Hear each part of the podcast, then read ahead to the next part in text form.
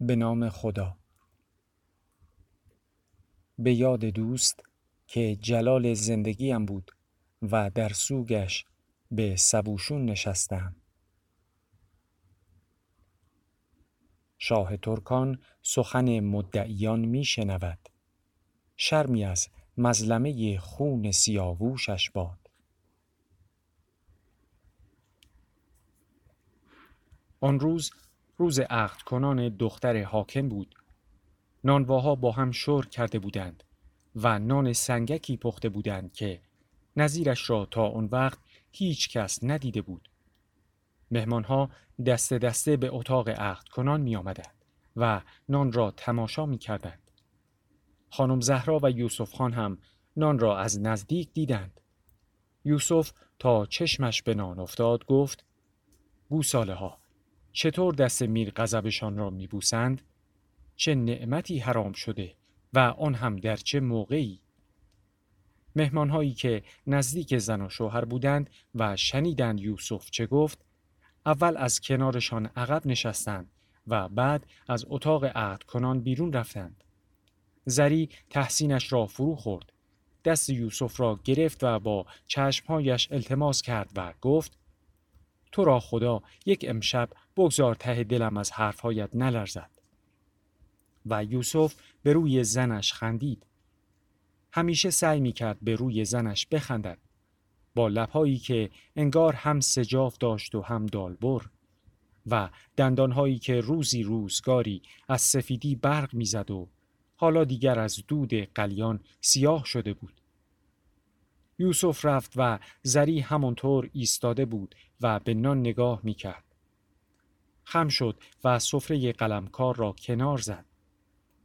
دو تا لنگه در را به هم چسبانده بودند. دور تا دور سفره سینی های اسفند با گل و بوته و نقش لیلی و مجنون قرار داشت و در وسط نان برشتهی به رنگ گل. خط روی نان با خشخاش پر شده بود. تقدیمی سنف نانوا به حکمران عدالت گستر با زعفران و سیاهدانه نقطه گذاری کرده بودند و دور تا دور نان نوشته شده بود. مبارک باد. زری می اندیشید. در چه تنوری آن را پختند؟ چانهش را به چه بزرگی برداشتند؟ چقدر آرد خالص مصرف کردند؟ و آن هم به قول یوسف در چه زمانی؟ در موقعی که می‌شد با همین یک نان یک خانوار را یک شب سیر کرد. در موقعی که نان خریدن از دکانهای نانوایی کار رستم دستان بود. در شهر همین اخیرا چو افتاده بود که حاکم برای زهر چشم گرفتن از سنف نانوا می‌خواسته یک شاطر را در تنور نانوایی بیاندازد. چون هر کس نان آن نانوایی را خورده بود از دلدرد مثل مار سرکوفته به پیچ و تاب افتاده بود. مثل وبا زده ها زده بود و می‌گفتند نانش از بس تلخقاتی داشته رنگ مرکب سیاه بوده. اما باز هم به قول یوسف تقصیر نانواها چه بود؟ آزوغه شهر را از گندم تا پیاز قشون اجنبی خریده بود. آزوغه شهر را از گندم تا پیاز قشون اجنبی خریده بود و حالا چطور به آنها که حرفهای یوسف را شنیدند التماس کنم که شطور دیدی ندیدی؟ در نخ این خیال ها بود که صدایی گفت سلام. از نان به خانم حکیم نگاه کرد که با سرجن زینگر کنارش ایستادند. به هر دو دست داد. هر دو فارسی می دانستند اما شکسته بسته. خانم حکیم پرسید حال دو قلوها چطور می باشد؟ و به سرجنت زینگر توضیح داد که هر سه بچه از دست من می باشد. و سرجنت زینگر گفت شک نمی داشتم. و ازری پرسید پستانه که بچه هنوز می باشد و از بس می باشد می باشد کرد خودش خسته شد و به انگلیسی توضیحاتی داد که زری از حواس پرتی نفهمید. هرچند در مدرسه انگلیسی ها درس خوانده بود و پدر مرحومش بهترین معلم انگلیسی در شهر شمرده می‌شد. زری شنیده بود اما تا با چشمهای خودش نمی‌دید باور نمی‌کرد. سرجن زینگر کسی جز مستر زینگر سابق معمور فروش چرخ خیاطی زینگر نبود. اقل کم 17 سال می‌شد که به شیراز آمده بود و هنوز فارسی درستی نمی‌دانست. هر کس چرخ خیاطی سینگر می خرید خود مستر سینگر با اون قد و بالای غول‌آسا مفت و مجانی ده جلسه درس خیاطی به او می‌داد. با آن هیکل چاق و چله پشت چرخ خیاطی می نشست و گلدوزی و شبکه و چین دوقلو یاد دخترهای مردم می‌داد. تعجب بود که خودش خندش نمی گرفت. اما دخترهای مردم خوب یاد می گرفتند. زری هم یاد گرفت. جنگ که شد زری شنید که مستر زینگر یک شبه لباس افسری پوشیده یراق و ستاره زده و حالا می‌دید و این لباس واقعا به او میآمد. اندیشید خیلی طاقت می‌خواهد که آدم هفته سال به دروغ زندگی کند. کارش دروغی، لباسش دروغی و سرتاپایش دروغ باشد. و در کار دروغی خود چقدر هم مهارت داشت. با چه کلکی مادر زری را واداشت چرخ خیاطی بخرد. مادر زری غیر از مستمری شوهر از مال دنیا نصیبی نداشت. مستر زینگر به او گفته بود که اگر دختری چرخ خیاطی سینگر جهیزیه داشته باشد دیگر به هیچ چیز احتیاج ندارد. گفته بود حتی مالک چرخ سینگر می تواند نان خودش را از همین چرخ خیاطی در بیاورد. گفته بود همه اعیان و اشراف شهر یکی یک چرخ خیاطی سینگر برای جهیزیه دخترانشان خریدند و دفترچه به مادر زری نشان داده بود که اسم و رسم همه آدمهای اسم و رسم دار شهر در آن نوشته شده بود. سه تا افسر اسکاتلندی که تنبان چیندار و جوراب ساق بلند زنانه پاک کرده بودند به آنها پیوستند. بعد مکماهون آمد که با یوسف دوست بود و زری بارها دیده بودش. مکماهون خبرنگار جنگی بود و دوربین عکاسی داشت و از زری خواست که درباره بسات عقد برایش توضیح دهد و زری درباره همه چیز داد سخن داد. درباره گلدان و شمدان و آینه نقره شال و انگشتر که در بخچه ترمه پیچیده بودند نان و پنیر و سبزی و اسفند دو تا کل قند عظیم که در کارخانه قند مروشت خاص جشن عقد دختر حاکم ریخته بودند و در دو طرف سفره عقد قرار داشتند. بر تن یک کل قند لباس عروس و بر تن کلقند دیگر لباس دامادی پوشانده بودند و کلاه سیلندر سر داماد کلقندی گذاشته بودند. یک کالسکه بچه گوشه اتاق بود و داخل کالسکه با متن ساتن صورتی انباشته بود از نقل و سکه.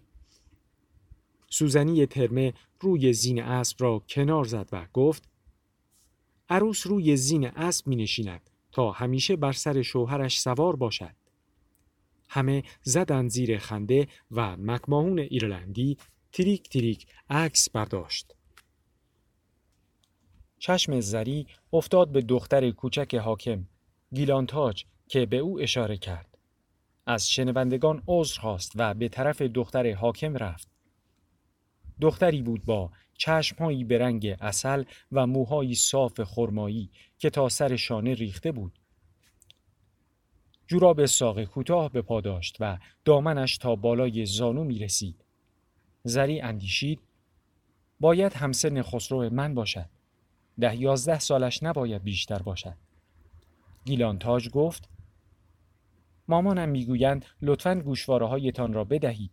یک امشب به گوش عروس می کنند و فردا صبح زود میفرستند در خانتان.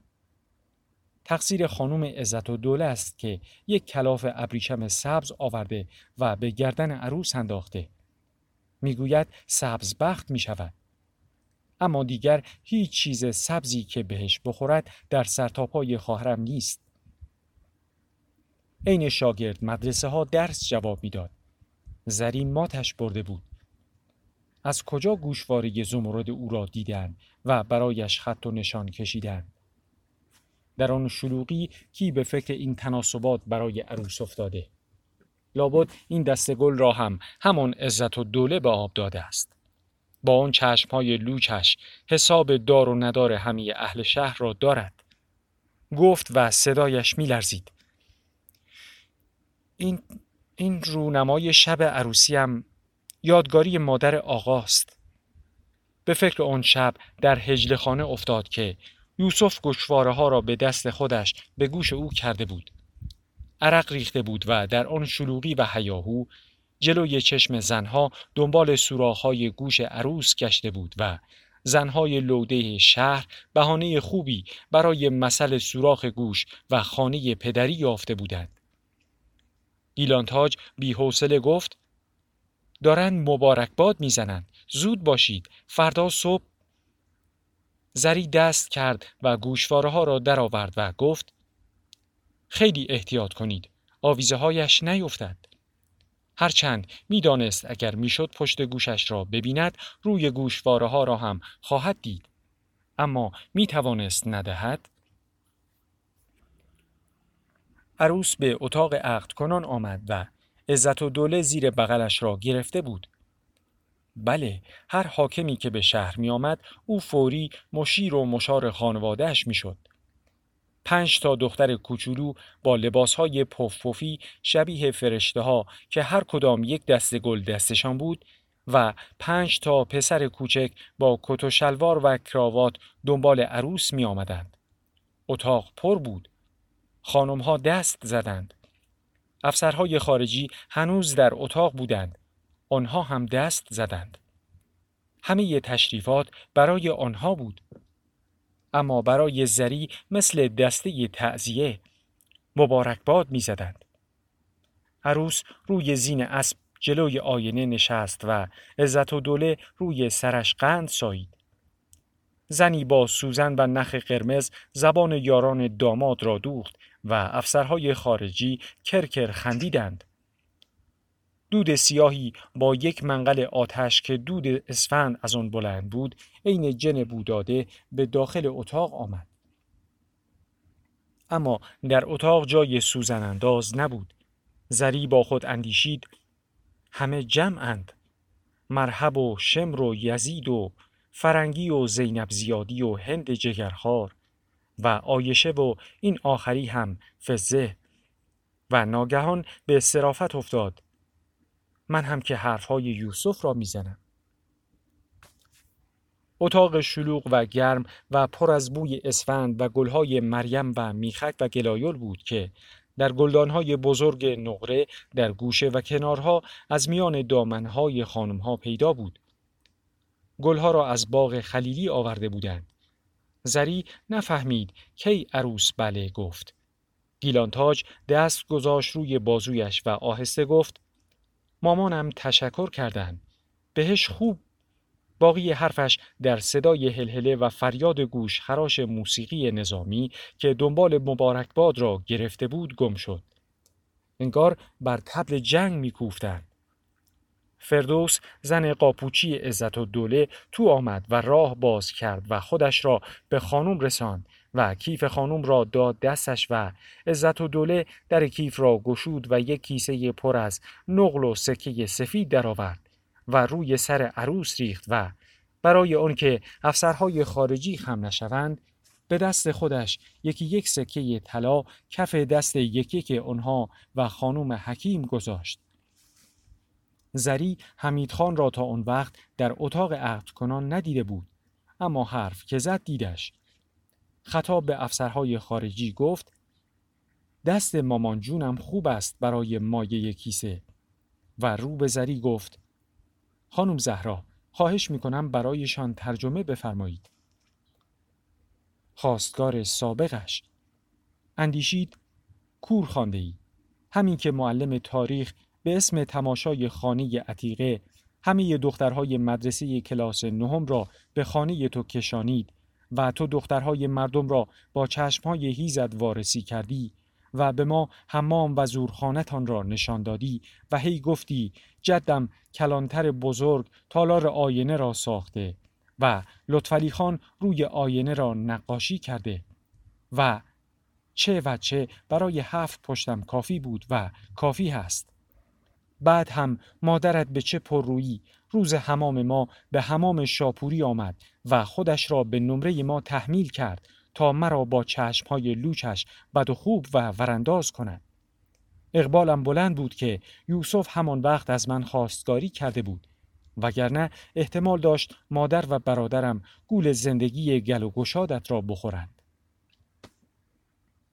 بعد از عقد کنان جشن در باغ و در ایوان جلوی امارت شروع شد. سرفها، نخلهای زینتی، درختهای نارنج همه چراغان شده بودند. هر درختی به رنگی درختهای بزرگ با گلوبهای بزرگ و درختهای کوچک با گلوبهای کوچک عین ستاره آب از دو سمت در آبنما که پله پله بود سرازیر می‌شد وسط هر یک یک چراغ به شکل گل سرخ تعبیه کرده بودند و آب از روی روشنایی های سرخ رنگ میگذشت و به استخر میریخت بنگاه وسیح باغ را برای رقص قالی فرش کرده بودند. زری فکر کرد که حتما سیمکشی چراهای آبنما از زیر قالی رد شدند. دور تا دور استخر به ترتیب یک قده گل مرغی پر از انواع میوه، یک جار سه شاخه و یک سبد گل چیده بودند. شمهای جارها روشن بود و تا وزش نسیم یکی از آنها را خاموش می کرد مستخدمی فورا با مشعل دست کوتاه روشنش می نمود. خود حاکم مرد چهارشانه و بلند بالایی که سبیل و موی سفید داشت کنار ایس استخ ایستاده بود و به مهمانهای تازه وارد خوش آمد می گفت. آخر سر یک کلونل انگلیسی که چشمهای لوش داشت دست در دست مدیر مدرسه سابق زری وارد شدند.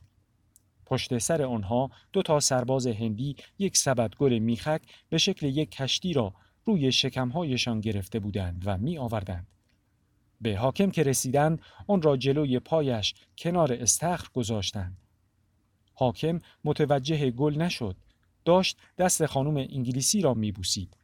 انگار مدیر مدرسه اشاره به گل کرد چرا که حاکم یک بار دیگر با کلونل دست داد و بعد دستش را رو به سربازهای هندی دراز کرد اما آنها پاهایشان را به هم کوفتند. سلام نظامی دادند عقب گرد کردند و رفتند. دسته موسیقی نظامی مارش می‌زد. بعد از آن مطرب ها آمدند. نعمت قانون می‌زد و همکار شکم گندهش تار می‌زد. و پسرک زیر ابرو برداشته ای گلم گلم یار گلابتون را می‌خواند و بعد عزیزم برگ بیدی برگ بیدی را خواند و بعد ضرب گرفتند و چند تا زن و مرد با لباسهای آریتی قشقایی رقص دستمال و چوبی حشل هفت کردند. زری همه چیز تقلبی دیده بود اما قشقایی تقلبی به عمرش ندیده بود.